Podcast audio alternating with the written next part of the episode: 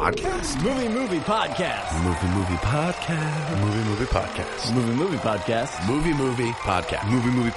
Are you getting this? What they said. Welcome to Movie Movie Podcast number 30, everybody. This is a special podcast. I'm your host, Tiggs, and with me, as always, are Peter. Hey, it's Peter. Russell. You know my name. And Alex. I forgot my name. And this is... Wow, it actually turns out that this is number 30? Yeah, this is number 30. It's weird, right? Well, that's pretty cute. Yeah. Yep, this is 30. This is... Listen, we'll talk about that soon, I'm sure. In 1 year. We're going to go through our top 10 of the years, just going through all the movies that we saw this year, which, if you've been listening along, has been a lot. But you guys want to do worst of the year first? Yeah. As I was talking earlier, we will post the list of all the movies we saw that were released this year later. Yeah. But first we want to start in a down note. Yeah, we want to start on the bottom. Yeah, since the Razzie nominations just came out the other day. Yeah. But did they? I didn't even pay attention. Yeah, me either. I bet mine are there. It's funny because the internet's kind of turning on the Razzies like, once again this year, the Razzies play it safe. It's like, why are you going against the awards for worst of the year that there's like such an organization that's shitty enough to do this? Yeah, seriously. So let's do it. Yeah, so let's do it. All right. So, Pete, nominate a worst of the year. I'm going to start easy. I'm going to start slow and go with one of my least favorite movies of the year, Dark Shadows. Oh, that was really bad. I second that. Yeah. Dark Shadows is pretty bad. Ross, what do you got? Real quick, incredibly boring and above all useless. And not fun. Yeah. I think most of these, you could probably say that about all of these movies. Yeah, a little bit. Yeah. Okay. Russ. I'm going to drop a little bomb called Premium Rush. It was a complete waste of time, and it wasn't even that good. And I don't think that movie is good. I don't think it's that bad, though. It's bad. I would not nominate that one, but I respect your right to do so. Couldn't stand it. Not fun and implausible. Why? Alex? Well, I'd like to tell you about a movie that I will meet at the gates of hell. Alex Cross. Oh, my God. I completely forgot about that.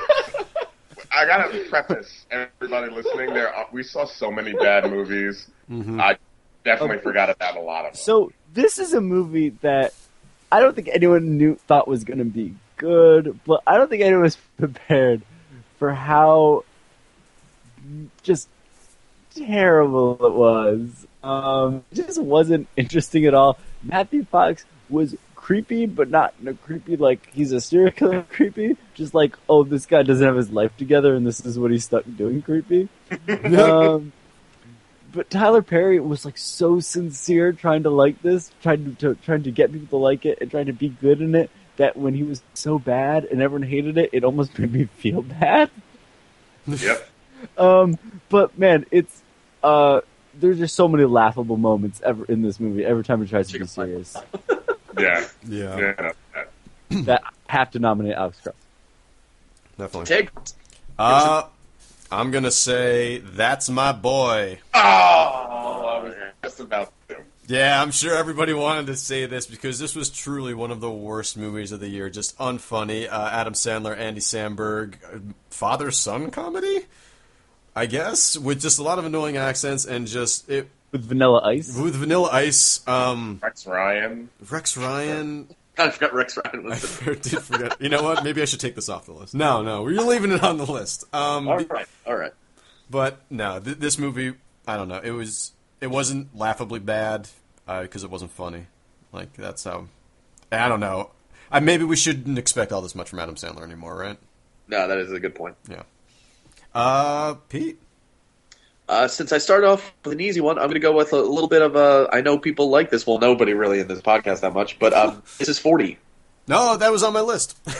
Really thought it over looking at the list. I was like, there's not a movie that I dislike more, but really had no business being that bad. Mm-hmm.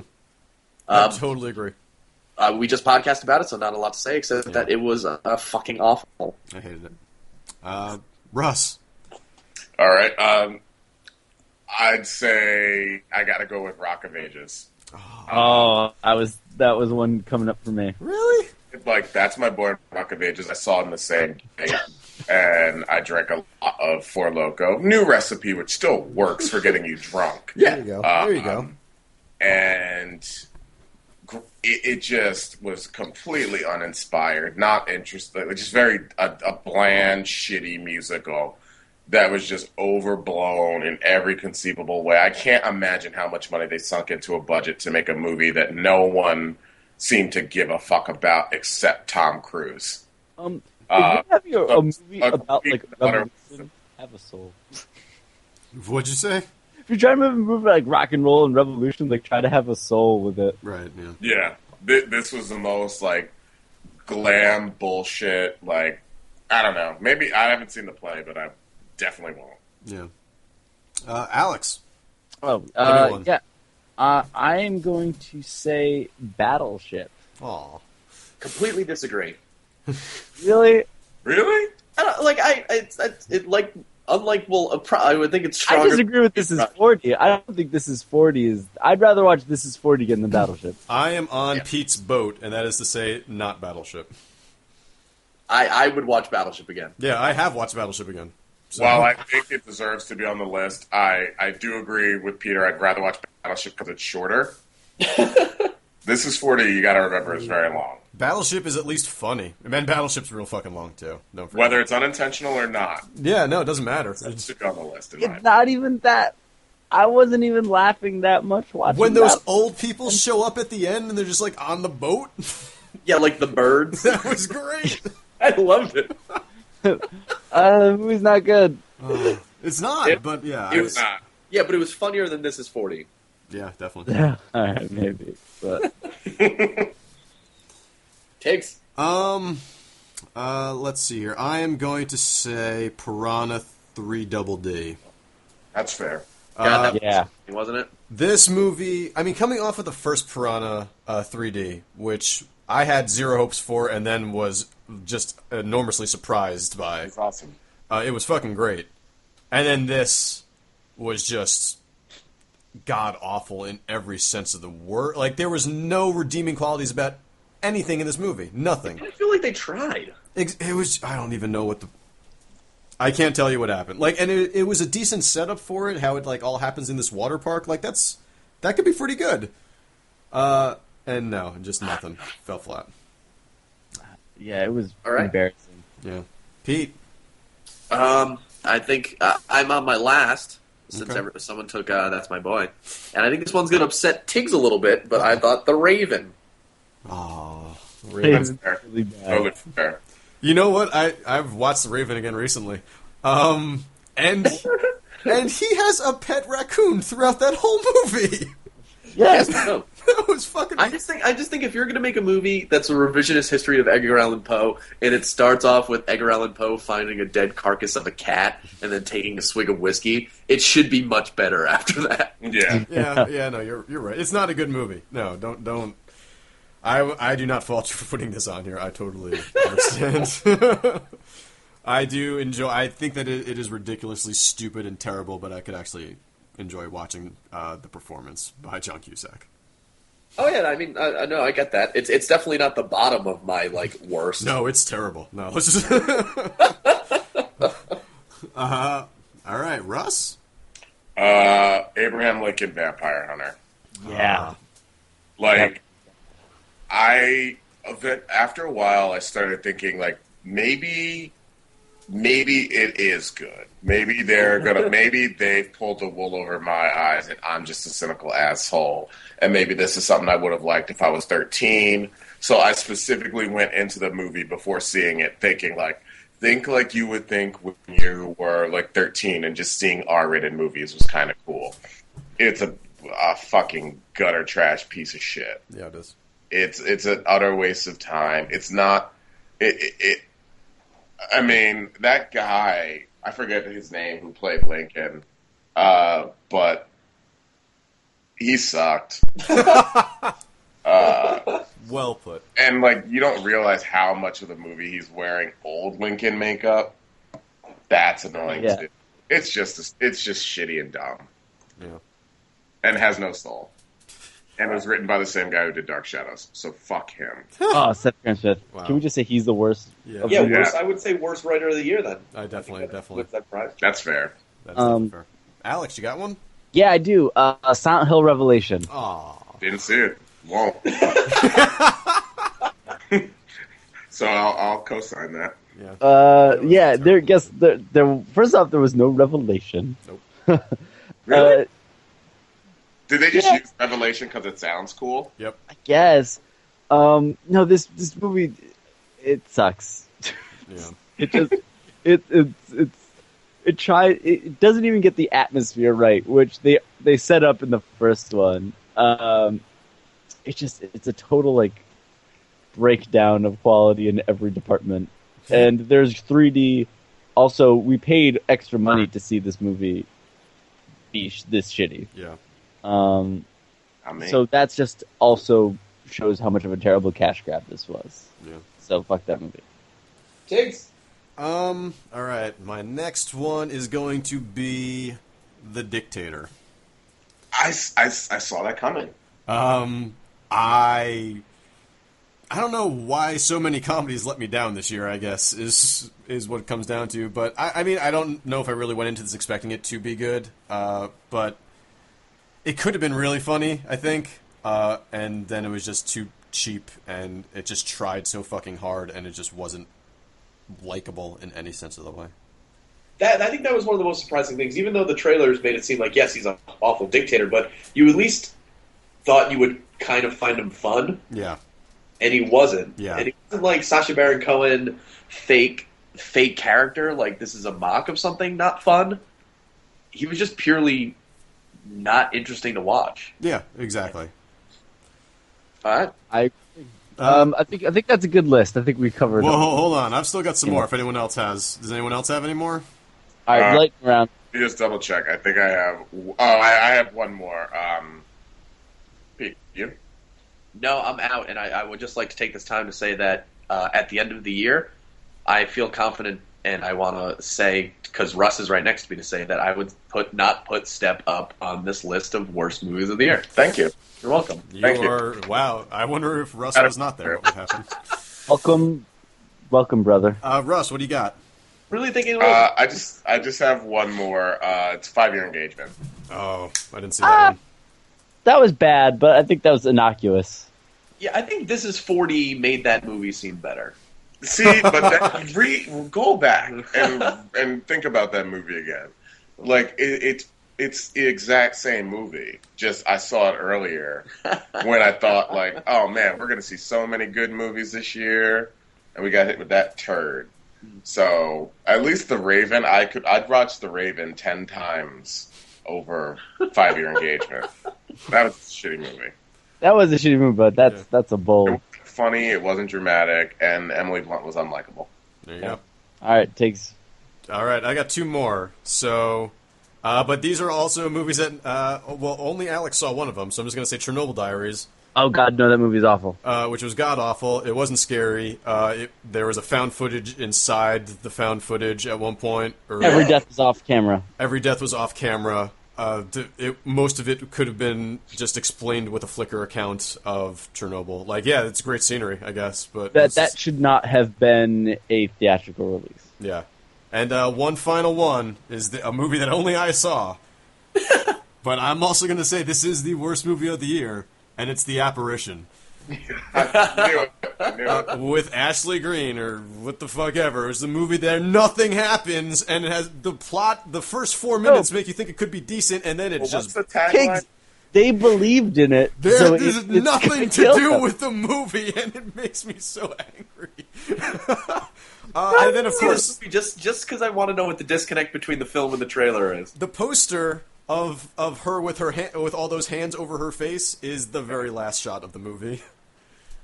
Oh, that's also the end of the trailer. Yeah, that's the end of. That's the last thing that happens in the movie. So she's in the tent or whatever. Yeah, she's in.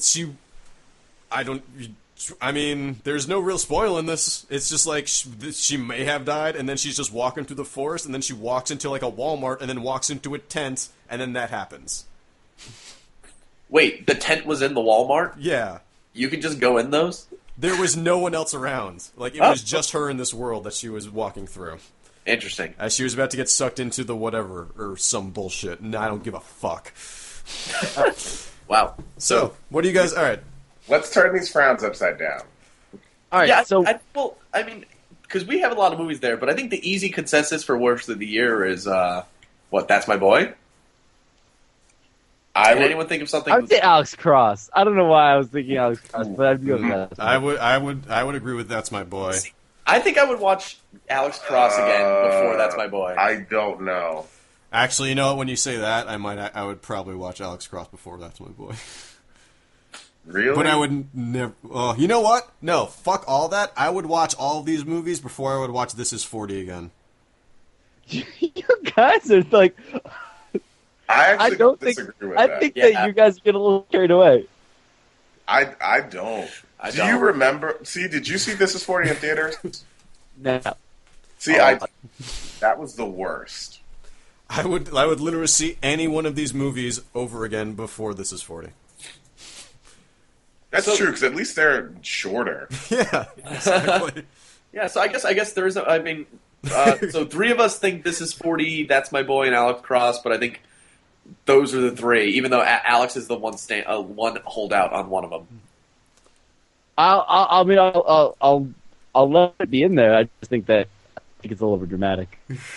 I also think the movie's a little overdramatic. You guys are being a couple of Leslie Manns about this whole thing. Wow!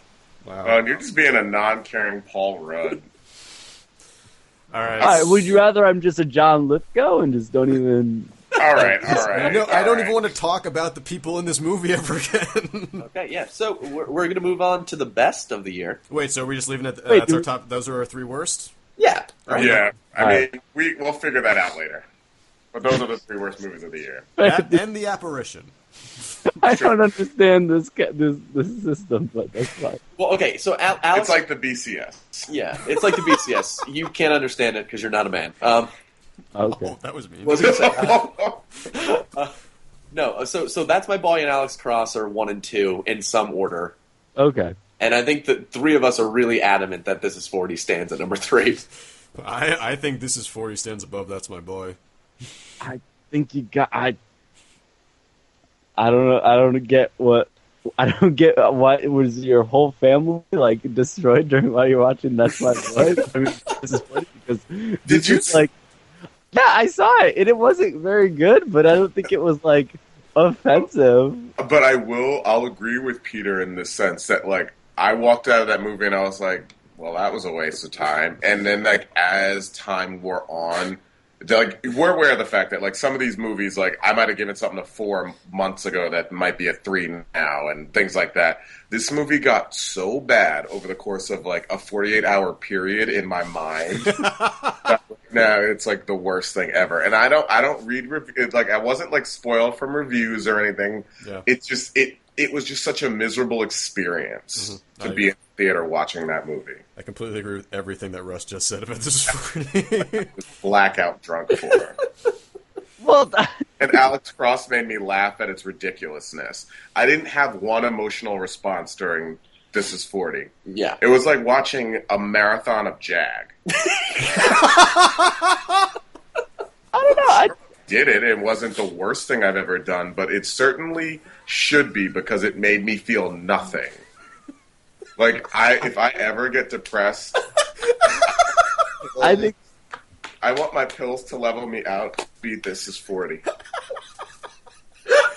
think we have to give it to This Is 40 after that. But that's just me.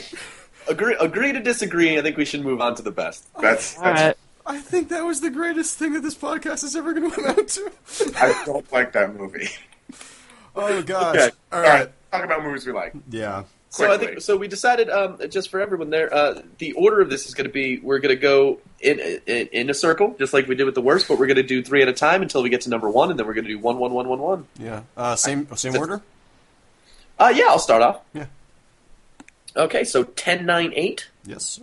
2 of these are pretty similar, but number 10 is going to start out with something that surprised the shit out of me. There was a lot of nostalgia behind it, but it blew me out of the water, was Dread 3D. Nice. Just missed mine. Just missed yours? Yeah. I really had it because I'm thinking about it. I think it's coming out on Blu-ray soon. I definitely got to get it. Why the fuck they chose to release that after Christmas is beyond me. Yeah. I thought it was so fun. And I know there's a bit of a online campaign for like trying to get more people to see it because it was such a surprise. Yep. Definitely. That's my 10. Nice. 9, which when I really sat down to do this list, I was surprised how low on my list. It was one of the movies of this year I was so excited to see, probably more than most films. But at the end of the film, I just really enjoyed it. I didn't like super duper love it. Was Wreck-It Ralph? Okay. Nice.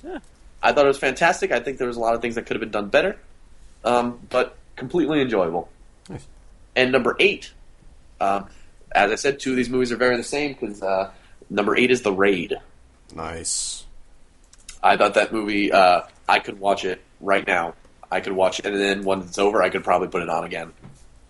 It's one of those action movies that is, very violent but completely entertaining at the same time without the novelty of violence being what's entertaining about it. Yep.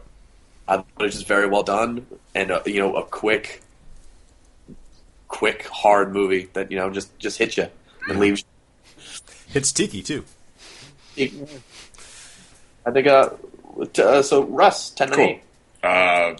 10.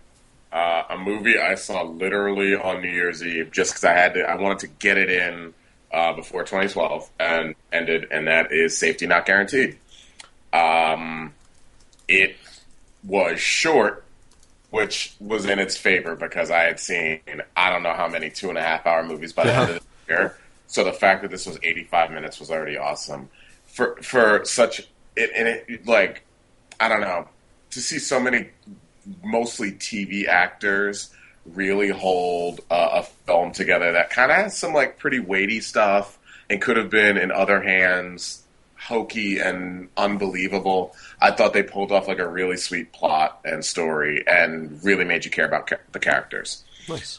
Number 9 is probably one of the more Oscar-baity films. That's Lincoln for me. I loved it more than I thought I would. I expected to be really, really bored by it. But the fact that it's actually like a fairly entertaining and at parts funny movie about stuff we already know, I thought was kind of cool. And number 8, it may or may not be on some people's lists, but I'm going to go with Seven Psychopaths. It was just a fun movie about movies. And I like movies about movies, and that kind of deconstruct them from a number of different perspectives. Sam Rockwell can pretty much do no wrong in my book. So that's my 1098. Nice. Alex. All right. Russ, you must have read mine because my number 10 is also Safety Not Guaranteed. Woo. I thought this was a cute movie. Again, like you said, didn't overstay its welcome. I thought it's the kind of movie that's, I guess, like, you can show it to people that like genre movies that might not like romantic comedies, and maybe they would get into the romantic side and vice versa, and maybe it's time travel, physics or whatever aren't the most ironed out, like something like a primer or anything like that. But it still, it becomes more of just these people get to know each other and why they want to do these things and go back. It just kind of explores that like the cute side of time travel, which I really liked. And I didn't expect to like it as much as it did. Another movie, my number 9, that I saw, it's a documentary. It's focused on stuff I really love, and I really enjoyed it. It's Indie Game the Movie. I heard the things. It's really good, and it follows developers of 3 different games, go through it, and it's really well done, to the point that it can get people that don't understand this stuff to actually watch and enjoy this and understand, the shit people go through to make these things. And to see a movie theater of, let's just say girls crying and reacting to a movie about video games is refreshing of real life people, not like Wreck-It Ralph's a video game. I enjoy Wreck-It Ralph a whole lot. And my number 8, a movie I really loved that I kept debating whether or not to switch it, and my number 7 barely lost out. Silver Linings Playbook. This is, again, one of the best romantic movies I've seen in years. This is the year that made me like Bradley Cooper and Matthew McConaughey, two guys that I didn't expect to ever like, and this, of course, being the Bradley Cooper one. I found myself completely absorbed in this movie and loving all the characters. Jennifer Lawrence, someone who I was never really a huge fan of, I really enjoyed her in this. And Robert De Niro, it was good to see him try. and I really liked it. And I just like, this is one that, you know, I want to give a little time and watch again, like at home or something like that, and just just kind of snuggle up with it. I've seen it twice now in the theater, and it really does hold up. Nice. And don't forget the return of Chris Tucker. Oh yeah, exactly. The Revenge. Mr. John Tiglius. All right, my number 10. Alex just talked about it, but is Indie Game the Movie. I really love this documentary. I mean, it talks about a couple of games that I really do enjoy. Super Meat Boy, Fez, and then it's also Braid is another game that's talked about throughout the movie, or the creators of that. And it follows the development cycles of two of the games, Super Meat Boy and Fez, and kind of the difficulties that these go through, like whether it be legal disputes, whether it be Microsoft not putting up the game in time for them, and just like how these teams of two people are making these games that thousands of people are about to buy and that are waiting for, that are just going crazy. And it's literally, you're seeing everybody that has anything to do with this game and their reactions to the entire world, like on top of them. And it's just incredible. Number 9, I love this movie. Lockout. Wow. I have watched Lockout, I would say 15 times. A surprise entry. I love the crap out of this movie. I don't even know. Like, everything about this movie is just like, it's like perfect. How does what's his face? I can't really remember his name now. Rudy? Guy Pearce? How does Guy Pearce's like John McClane-esque character hold up in a second viewing? Snow, yeah. I eventually ended up liking him more than I did at the initial viewing. I think it's great. I think that he holds up as a character, and that you could just see him going through all this shit, and it's still funny. Like, that's the thing. Like, I'm finding myself actually laughing at parts where I was rolling my eyes during like the first time I watched the movie, and I liked the movie a lot the first time I saw it. But Space Jail, man, like what else? Come on, that's it. And number 8, echoing Peter's number 8. The Raid. Redemption. The Raid, Redemption, yeah. The movie is just action-packed from start to finish. It starts with just, like, the cop having to go to a raid, and then the rest of the movie is this raid. And it's amazing in just a lot of the stunts that are done, brutally violent at times, and just kind of... It's almost like you're watching like a dance at the same time, just because of how like the technique and the form that these people are using. It was really great to watch, and I enjoy it thoroughly. Pete, back to you. All right. I got one thing I want to point out real quick. So far on our list, 2 movies that were not reviewed on the podcast: Safety Not Guaranteed and Indie Game the Movie. Yep. Yeah. Okay, so here's my first surprise, definitely about how high it is, but my number 7 is Avengers. Wow. It's definitely a movie I went and I was blown away and really just so happy it worked. Yeah. That's the biggest thing. And really probably one of the most satisfying act 3s of a comic book movie ever. Yep. and something that few have touched, and it's one of those movies that, like, it sure you enjoy it, but it makes you happy for the next 3 years of what could happen. Right. But you know, it is what it is, and I've always tried to cool myself on it. I watched it again, and it, you know, you feel the length in repeated viewings, which is a little tough. But I think if I sat down, I could watch the last half hour anytime, any day, anywhere. So I'm putting that one there. Next one that's so far been on one list so far, I hope it's on some more, is Seven Psychopaths. Woo! Definitely echoing Russ. I love movies about movies. And one that's, like, so stealthily done at times, and then really just starts to barrel, like, really just snowball down the mountain until you're just like, oh, I love what you're doing with this. Yep, and Sam Rockwell, I definitely have to give it to Woody Harrelson, playing a more interesting character than I originally thought in the previews. And Christopher Walken playing one of the more interesting characters I've seen on film in the last few years. Yeah, definitely. It's always see Tom. Yep. 7, 6, and now 5. Yep. We start to get in the big boys. Is Django Unchained? Big dogs. We just talked about it the other day, but I think it's Tarantino doing what Tarantino does best, and that's, as I said, blending, directing, dialogue, acting, and different styles that shouldn't fit together yet, and different sort of tones and moods in like every second just constantly changing. That, you know, just works, and that's what Tarantino does, and this movie was that. Yeah. There we go. Russ, you're up.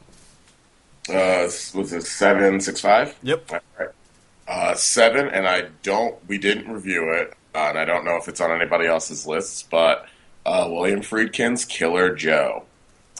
So good, yeah. This movie punched me in the face with awesome. Yeah, I think it being rated NC-17 kind of fucked it, because that obviously wouldn't have gotten a wide release or been put in many theaters. But I saw it, and I absolutely loved it. I didn't think it was that over the top. I will give some credence to the fact that the chicken dick scene is a little uncomfortable. But yeah, that is pretty uncomfortable. But Matthew McConaughey, more so than Magic Mike, redefined sort of his career up to this point. Matt and Bernie for me really did it. Just something like I've never seen before, and I want to see more of these types of roles from him. It's also nice to see, I can't remember his name right now because he's marginalized in Hollywood these days because he's short. What's his name? The lead guy. It's going to really annoy me. Emil Hirsch. Yeah, Emil Hirsch. I heard you the first time. It's nice to see him and stuff, but no, it's really good. I thought I was dead again. You almost were. Number 6 would be on my list. Was like probably one of the first movies that I knew was going to go on my list regardless, and that's Moonrise Kingdom. I'm a Wes Anderson person, and this is him doing what he does. And it's fun and it's light, and the best performances in the movie come from children. And I think that's kind of awesome. So I won't spend a lot of time on that. And cracking into number 5, which is the big guns, for me, Paranorman. It's one of the best animated films I've seen in years, and I don't know what else to say other than that.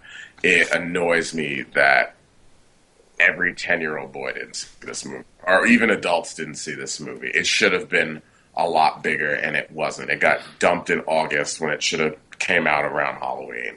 I think it's incredible. And it's the way more children's movies need to be made. Nice. Alex, you're up.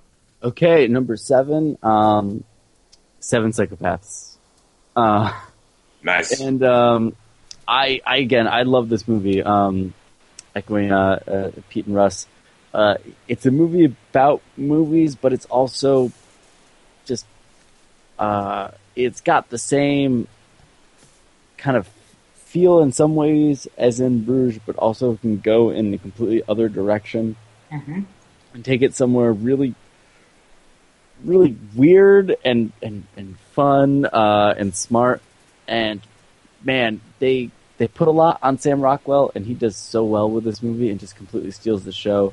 But we also get just really, of course, crazy, acting from Christopher Walken as per usual. Yep. And it was just a lot of fun, and I really liked it. And much like I can watch In Bruges at any time, I feel like I will be watching a whole shitload of Seven Psychopaths from time to come. And number 6 is Paranorman. Okay. I love this movie so much, and watching it in the theater, I was so happy, even when it got a little sad. Like Wes was just saying, it's really one of the best. That's really loud. Yeah. Whoever's eating. Thank you. Whoever's just opening that can. I think I just dragged my computer across the table a little bit to plug it in. Oh. And it scraped on something. It sounded like someone is eating carrots. Sorry. No, it's okay. And, but Paranorman, he does great homages to, kind of like old monster ghost stuff in little parts. It doesn't make that its whole thing. It's not like a joke kids movie. It becomes something that is it's actually really sweet and deals with something like death so much better than Frankenweenie did, and really kind of puts to shame Tim Burton for a genre he helped kind of propel, like those like kind of dark kids movies. So then number 5, getting to the big dogs, is Looper. 2 time travel movies on my list. I really liked Looper a lot, and I know that it was still kind of flawed, and maybe didn't live up to the crazy expectations that everyone had. But I still really liked Joseph Gordon-Levitt in it. I still liked Bruce Willis. I thought though that like people like Paul Dano that we saw for a little bit really stood out. I thought it set up a cool world without having to go into it so explicitly. Yeah. Mm-hmm. I thought that it was really well done, and it was kind of awesome that they could put out a cool mythology for time travel, but at the same time say, it's not about that, let's make an awesome movie regardless, and not dwell on it. So I really enjoyed it. Nice. So, Tiggs. All right. Big number 7, coming in with Cabin in the Woods. Whoa. I mean, so what I'm saying here is that our first podcast was our best, if you guys are reading into that, because it's locked out in Cabin in the Woods. We started as high as we could, and now here we are. No. Yeah. I thought that this... What's The Raven? that was still pretty close to the top. Still tip of the iceberg right there. Guys, spoiler, Think Like a Man gets number 1. Ed, by the way, Think Like a Man, The Raven, same podcast. Think about it. I really like Cabin in the Woods. I love horror movies. That's why I see so many shitty ones, even though they all usually scare the shit out of me. And if they don't, then they're like The Apparition, and they get my vote for worst movie of the year. But Cabin in the Woods just spoke to every single horror movie trope. Everything was just done with such care, just loving care and hatred. And it was just the perfect blend of everything. Just that all horror movies kind of condensed down into one. And it was just brilliant, I think. Number 6, big musical number, Les Mis. Because I really loved Les Mis. We just talked about it recently, so I don't really need to go too much into it. But for all of its flaws, I think I love Les Mis even more. I love it because of the flaws, not in spite of them. And number 5 is Argo. Which I think I rated lower than I would have looking back on it, because I've just enjoyed that movie so much. And just being able to talk to people, like just everybody I would talk to, I would always kind of recommend they go see Argo. And then it didn't even matter. Like, it doesn't matter if you know their movie taste or not. You just go, go see Argo. Yep. Because it was just a great movie, a great story, and you know how it ends, but it's still, it's tense as hell. You just don't know, even though you know. So, Pete, back to you. All right, we are... 432. 432. Yeah, we are up to 4... Oh, shit. Yeah, 432. Where am I? Yeah, so this came up on everyone's list, two lists just a second ago, and it's Paranorman at number 4. I mean, I saw it finally saw it for the second time the other day, and it's a real testament to a movie that you loved and were so happy to see, but I paid attention to way more than I did before. And one thing on the second viewing that I appreciated 100 times more was the score of that film. Mm-hmm. The tense, scary music was great, but also the violin piece that plays over the end while he's talking to the little girl, I think is spectacular. And I think, you know, and Alex said it best, like, you know, it shames Tim Burton that someone else made the macabre so heartwarming and childish. And also visually, that movie's... Yes, that too. Yep. So that's number 4, and I mean, I own it, and I will watch it again and again. Number 3, I have a feeling that I'm the only one who's going to have this on their list, and it's going to be weird that it's number 3 on my list. A movie that I could not stop thinking or talking about for a week, and most of the time talking to myself, is Cloud Atlas. Mm-hmm. Absolutely.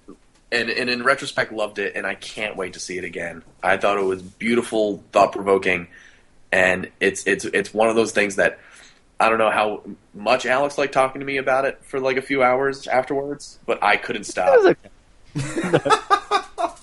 I could not stop thinking about it. I absolutely loved it. Number 2, Russ hit the nail on the head that the best performances are by children, and that's amazing, is Moonrise Kingdom. I actually left this off my list the first time around, and then Tiggs reminded me, and it was like shameful.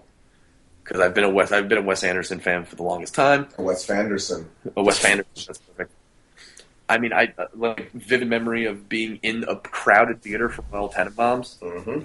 and feeling like Royal Tenenbaum when he goes to see his Margot's play, and he's the only one laughing, yeah. because it's kind of fucked up. Mm. There was parts in that movie in which I was laughing out loud, loudly, with what I felt just people staring at me. Yeah, me too. And one of the best, just Moonrise Kingdom is just enjoyable, and I can't wait to see it again. And I like Wes Anderson blending a few of his styles that we've seen in the last few movies together into this one. And yeah, there's my number 2. So 432, Russ. All right, pretty much everything I think from here on out has been some tread territory, but for Avengers. That it's hard to say. It almost makes me feel sad that this isn't my number 1 because I'm an adult now. But it's just so good, and it doesn't say I'm gonna make a comic book movie, not a comic book. It says I'm going to make a comic book movie like no comic book movie you've ever seen before. So I respect Joss Whedon. For what he did on this film. I'm not going to talk about it too much because it's just that good. Number 3 for me is it might be my like crowd pleaser of the year in my opinion, and that's Silver Linings Playbook.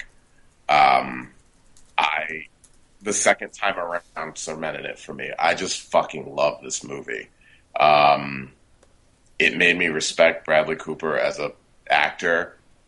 It made me like Jennifer Lawrence more than I already did, and it's just so nice to see De Niro give a shit.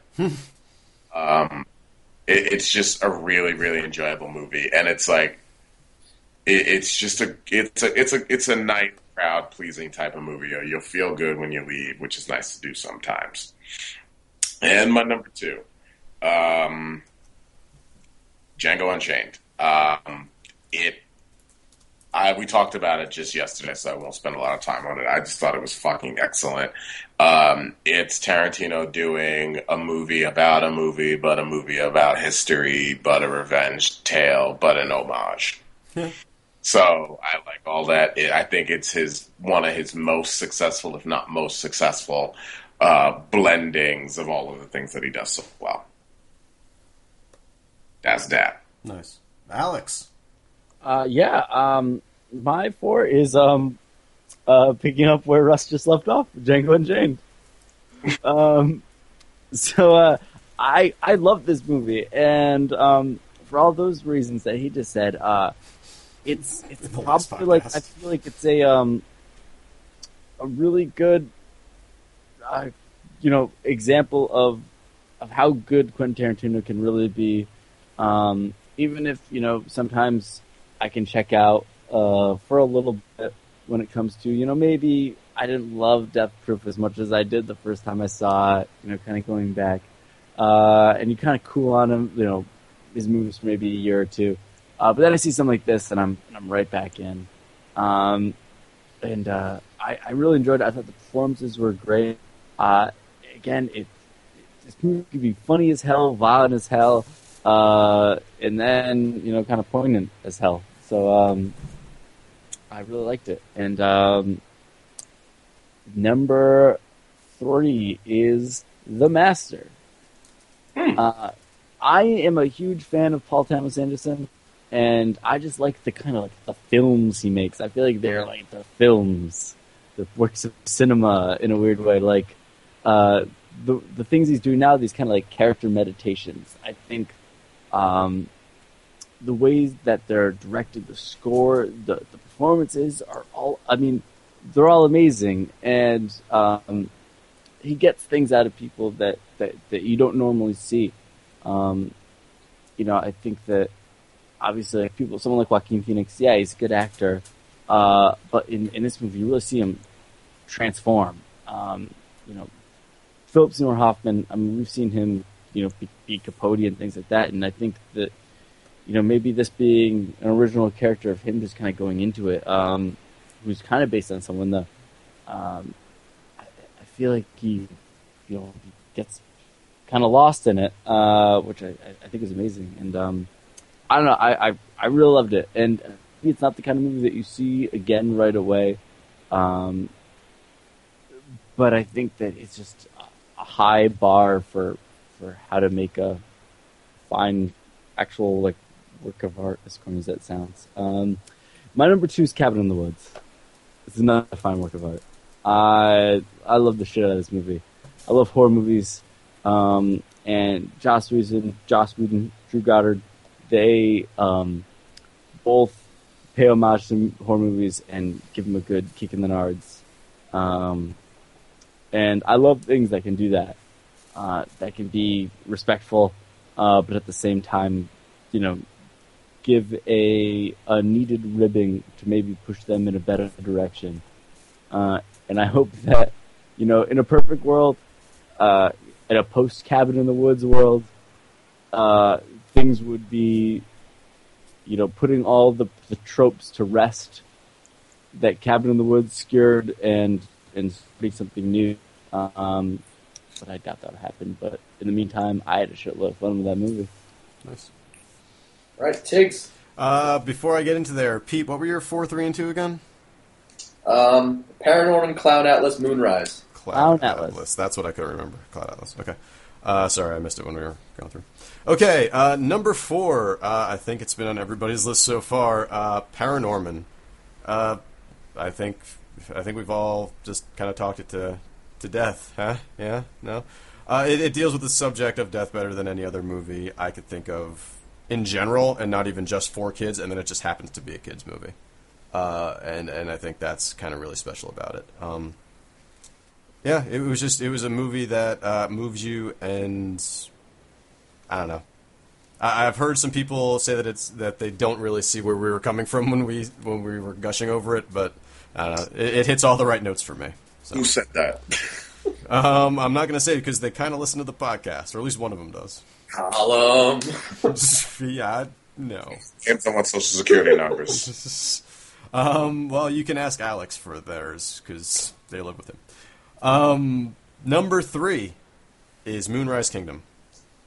I really like Wes Anderson films for the most part. But this one just kind of was it was kind of the perfect amalgamation of all the Wes Anderson films. It was such a Wes Anderson film that it was the one that he had been just waiting to make. And yeah, kids are the best actors, and that's fucking amazing to get those good of performances out of children. Like, we have seen children give terrible performances over and over again in just like huge budget movies. What'd you say? That's by and large what they do. You don't go into a movie forgiving that.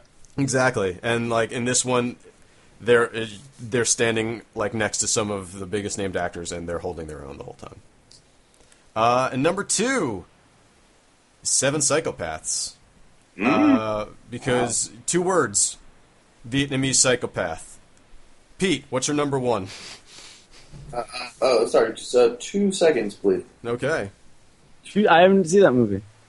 Oh no, that's Premium Rush Part 2. So we said, and basically for me, this is 40. Yeah. Really, anything in my top 6 could have been number one, but for me, all those movies I want to see again. But this is one movie that, if I had the time that day, I would have turned around and saw it immediately again, because I walked out with this huge grin on my face, and I know we couldn't stop talking about it. It's on everyone's list. My number one film of the year is Cabin in the Woods. Nice. Watching it, it was one of those movies that you find so funny, and watching it again, I had Adam and Evelyn watch it, and sometimes when you find a movie really funny and you have other people watch it, you check to see if they laugh. Oh, yeah. I couldn't give two shits what they thought about it. Yeah. Because I was still laughing so hard at every little joke that I knew was coming. I knew the whole plot. I knew everything, and it killed me. It really, like, it was, I don't know. I don't get it. Shut up, everybody. Nice. Okay, I think that was it. Russ, what's your number one? We've got A Case of the Dittos.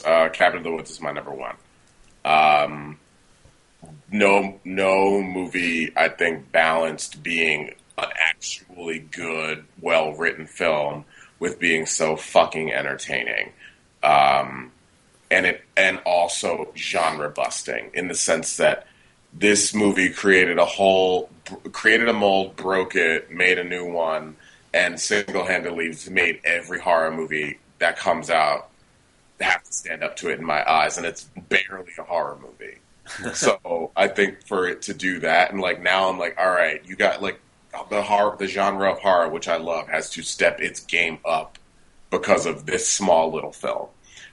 So again, a lot of my top 5, again, they all could have been my one, but this one, just for the fact that it just is so defiantly good, that's why it takes my top spot. Nice. Covios. K-Dog. The Avengers. I loved this movie, and it's a movie that any Alex from the last 15 years would have loved, probably, maybe just as much. And that says something that, like, you know, it's not too kiddie for kids, it's not too grown up for grown ups. It somehow bridges the gap and can actually be really entertaining and fun, and this experiment that they're working on for all these years kind of paid off. That's really fantastic, actually. I like that. That any Alex of the last 10 years would have loved. Yeah, that's great. And I mean, I loved it, and it's, I don't know. Like, there's nothing else to say. I really loved it. There you go, Tiggs. All right. Wow. Here we go. Number one. It's kind of weird, because I don't think anyone else liked this movie as much as I did. And so that's why no one else has mentioned it. But this is my number one movie for the year, is Seeking a Friend for the End of the World. It was close for me. I really loved everything about this movie the first time I saw it, and then I was kind of iffy on, like, Steve Carell's performance, and then during the podcast, Peter was kind of talking about it and talking about how he thought it was perfect and going through that. And I was just like, God, yeah, I think Pete might actually really be right on this one. And going back and watching it, and I fucking love the movie. I love the love story. It doesn't even matter that it's part of the end of the world, but just because it is makes it so much cooler that it's a road trip movie. And it's just like, hey, it's the end of the world. Let's go on this road trip. Yep. Fuck yeah. Fuck yeah. So yeah, that was one of my, that is my favorite movie for the year. Awesome. Okay, so what I was doing while we were going through these all, I wrote out everyone's list. So did I. And I assigned points to each one. Just a basic 10th, your top 10. 10 gets 1 point all the way down to number 1, and 1 gets 10 points. Okay. Real quick, just put this together. Tied for fifth, a three-way tie at the top of the list, Avengers, Moonrise Kingdom, and Django. Oh, wow. Okay. The third best movie of the year, then, according to us, because I counted that as fifth and fourth. Third best movie of the year, according to us, is Seven Psychopaths. Yep. Okay. Number two best film of the year is Paranorman. And the best film of the year, because it was on all of our lists and really high on three of them, is Cabin in the Woods. Wow. There you go. All right. So that's the top six if you just basically assign 10 points to number one and go down. Huh. I can get on board with that. Yeah. I'm actually all right with that. Yeah, it's pretty good. Yeah, I think and really the next thing up would be Silver Linings Playbook, I think. Yeah, that was... Yeah. Well, that was on three? Yeah. Okay.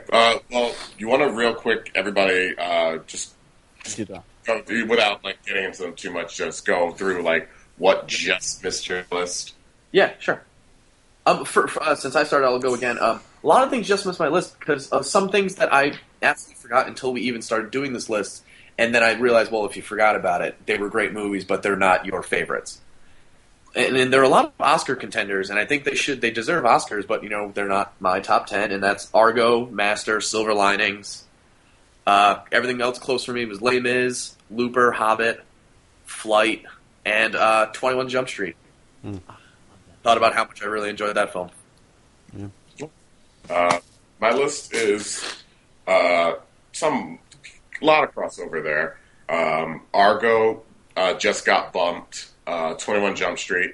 Laugh per minute ratio. I think it's one of the funnier movies that came out this year.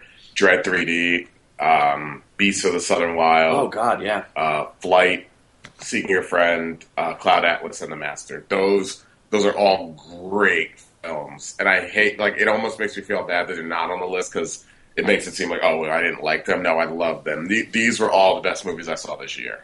And they're all ones I could rewatch. Yeah. Alex? My kind of best rest year is Wreck-It Ralph, Lincoln, Argo, Moonrise Kingdom, and a couple other documentaries that I'd seen that I really loved, The Imposter and West of Memphis. Really like both of those, and they're probably going to be seeing a lot of them in award season. All right. Tiggs? Hobbit was close. Zero Dark 30 was close. Django was close. I'm trying to think of some of the other ones that come up. Dread was really close. I really wanted to try and fit that on there, but then I felt like I had the rate on there, and I at least had that covered. Yeah, for me, I really could have interchanged Dread and Silver Linings. Yeah, Silver Linings is definitely really films. Good. Yeah. It's different movies. I think that's about it. Quick question. Looking over the list, it's amazing how this movie was in the top six overall, but it's missing from Tiggs's list is Avengers. Oh yeah. Care to elaborate? Yeah, it was good, but I don't know. Like upon thinking back about Avengers, and I think it's got like a Batman Begins vibe for me now. Or I'm just like, yeah, it's all right, but I know that what's going to come next is going to be much better. You were building the world, and that's cool, but that's not what I wanted to see. I wanted to see a lot more. Okay. And I expect more from the next one, honestly. Okay, looking over this quick, just trying to check out what else kind of stands out if we look at all of us. I know, Tiggs, you wrote them down, too. I don't know if there's anything that's weird for you. No. So, Alex. Yes. Alex was the only one that included The Master. Yeah. Yeah. And I think, I'm trying to, does anyone, because he spoke about it really well, and I agree with everything he says. Does anyone want to say anything about why it wasn't on theirs? Initially, as I was like, I put like 20 movies like up against the wall and sort of took them down, and that was one of the 20 that sort of got knocked down towards the end. I really enjoyed it. I love Paul at W.S. Nassar films, but I think this one kind of just missed it in that while some of the best acting of the year takes place in that film, I just don't know if the story for me held together as much as the individual performances. So that's, I can totally agree with that. I can see that. Yeah. But I mean, it was close. I'm trying to look through. Yeah, like everything else, I get. Like Tiggs is what about Cloud Atlas? Let's talk about that. I was talking about Cloud Atlas, and I had Cloud Atlas high. Yeah. I liked Cloud Atlas a lot more than I thought I would, but I still think it was maybe a little messy. Yeah. And I still kind of like, even Pete, like, had to turn to me like the first half hour, 45 minutes, and then we just like stopped giggling. Like, kind of silly. I think like, honestly, like, once it clicked after that like first hour, I really liked it. And I mean, it's... I'm always like, man, Cloud Atlas 2 will probably fix those problems. Yeah. But I actually do want to see it again. Because, you know, it might jump up a little bit, maybe. Nice. Yeah. What about Looper? I know that didn't really rank too high, right? For anyone else? You're the only one who had it. Yeah, you're the only Looper. I really liked it. But... It was like out of the top 20 for me, it was probably like just missing out. And like, granted, we see a lot of movies, so even if you're in like the 20 to 30s, that doesn't make you bad. But it was probably like 21 and 22, like right next to Pitch Perfect. Yeah, a lot of what Alex said about it, you know, that it didn't go too deep into a lot of the stuff, which makes it a very enjoyable time travel movie. Yeah, because it doesn't try to bog you down with all this information. It's just like, here's a story. I think also oddly works against itself when I sat down to think about what was my favorites of the year. Yeah. Yeah. No, I think you're right. Yeah. I understand that. All right. Seven Psychopaths was number one on my list for a very long time. And then Seeking a Friend got bumped up right at the end. Mm-hmm. No, I get why that movie could hit for some other people more than me. Yeah. Because there was a lot of it that I liked. I think they made a few mistakes throughout that film. Seeking a Friend? Yeah. Yeah. Yeah, I still really liked it. But I can see just like it's one of those movies I feel like it has the potential to really grab you. And I honestly wish that they had done that movie, and I think I mentioned this the last time, but I wish they had done it, like, before sunset, and it was just, like, a straight, just hour and a half in sequence of these people's lives at the end of the world. That would have been that would have been even more amazing, but I still got that vibe from the movie. Because there was definitely parts of it that could have been as good as that, and, you know, if they took out some of it, it could have been that the whole time. Yeah. So yeah, and you know, strange enough, The Raid is the only foreign film on any of our lists. Yeah, it's weird. This has been a year without foreign films for the most part. Like, yeah, that's true. You don't really hear a lot about big buzz on all those, which is very strange. Or it's kind of the one worldwide, but didn't necessarily have a big release here in the U.S. Yeah, and I don't know why I shot you when Alex said documentary. Yeah, well, should we wrap it? Wait, what were you saying, Pete? I said, I don't think I've seen a single documentary this year. No, you should really see Nick game. Not that big. So overall, I think it's been a good year. Yeah, no, definitely a very good year. Cool. Alex, were they good memories? No, they were grand. I think that was glad that we're quoting a movie from 4 years ago. That no one probably remembers. Hey, because you, in my eyes, hero. See, now we're looking forward to the new year. Yeah, I think so far 2013 is going to be interesting. I think, what do we have for Marvel? We only have Iron Man 3, right? We have Iron Man 3. And Thor 2, right? Thor 2 as well. What's the Pixar movie this year? Just Monsters? Monsters University. They're making their college movie, but I would have liked to see them do that in a different world. Yeah. But we get The Last Stand in like 2 weeks. You know, it was so weird. I mentioned this to Alex, but there was a commercial on Bullet to the Head the other day. I was like, oh, this is coming out on DVD. And I was like, oh, no, this never came out in theaters. Yeah. I don't know why it came out already. They started those trailers way and then early. Stopped. Oh, shit. It's going straight to DVD now? No. It never came out. It's finally coming out. Oh, yeah. It's so weird. I'm excited. It's going to be a good year, guys. Yeah. I look forward to it. Yeah. And Tiggs, bring us home. Anyone else has anything else? Nope. Good year. I'm hoping for another one. Yeah, we're gonna do, we're gonna continue on with the podcast. And the only other thing coming up in the next few months is our Oscar cast. Yeah. That's next. Oh, and as a reminder, catch us at the Creek in the Cave. That's the end of my spiel. If you fucking do it this time when he fucked up last night like 80 times. Look, just don't give a whole monologue before it. You can find us on the web at moviemoviepodcast.com. You can find us on Twitter at moviemoviepc. You can email us your comments and complaints or whatever to moviemoviepodcast@gmail.com. You can rate us on iTunes if you search for Priest and the Beekeeper, which is our improv troupe name. And you can catch us the third Thursday of every month at 8 p.m. at Long Island City's The Creek in the Cave. We'll be performing the 17th of January, which is... by the time this goes up, probably tomorrow. I don't know. We'll see when we actually do that. And we host a variety show with our good friend and stand-up, Zach Broussard, called Pigpile. And it's a fun time. So you should all come out. The drinks are cheap. Yeah, the drinks are very cheap. And good. Yeah, very good. And they got good Mexican food, too. They do. Yeah. They do. So we decided that we wanted an Angry Russ at the end of this thing, right? Oh, yeah. It's always tough to make a top 10 year when you realize when you're going through that there wasn't an M. Night Shyamalan movie. You gotta stop. You fucking have to stop. You've got After Earth this year, and if that's on your list, I just can't wait till it turns out that this is actually before Earth. Oh my god! I wish we had a video podcast. No, I can't wait. Oh gosh. Tired to be really angry. I'm more just like quietly seething.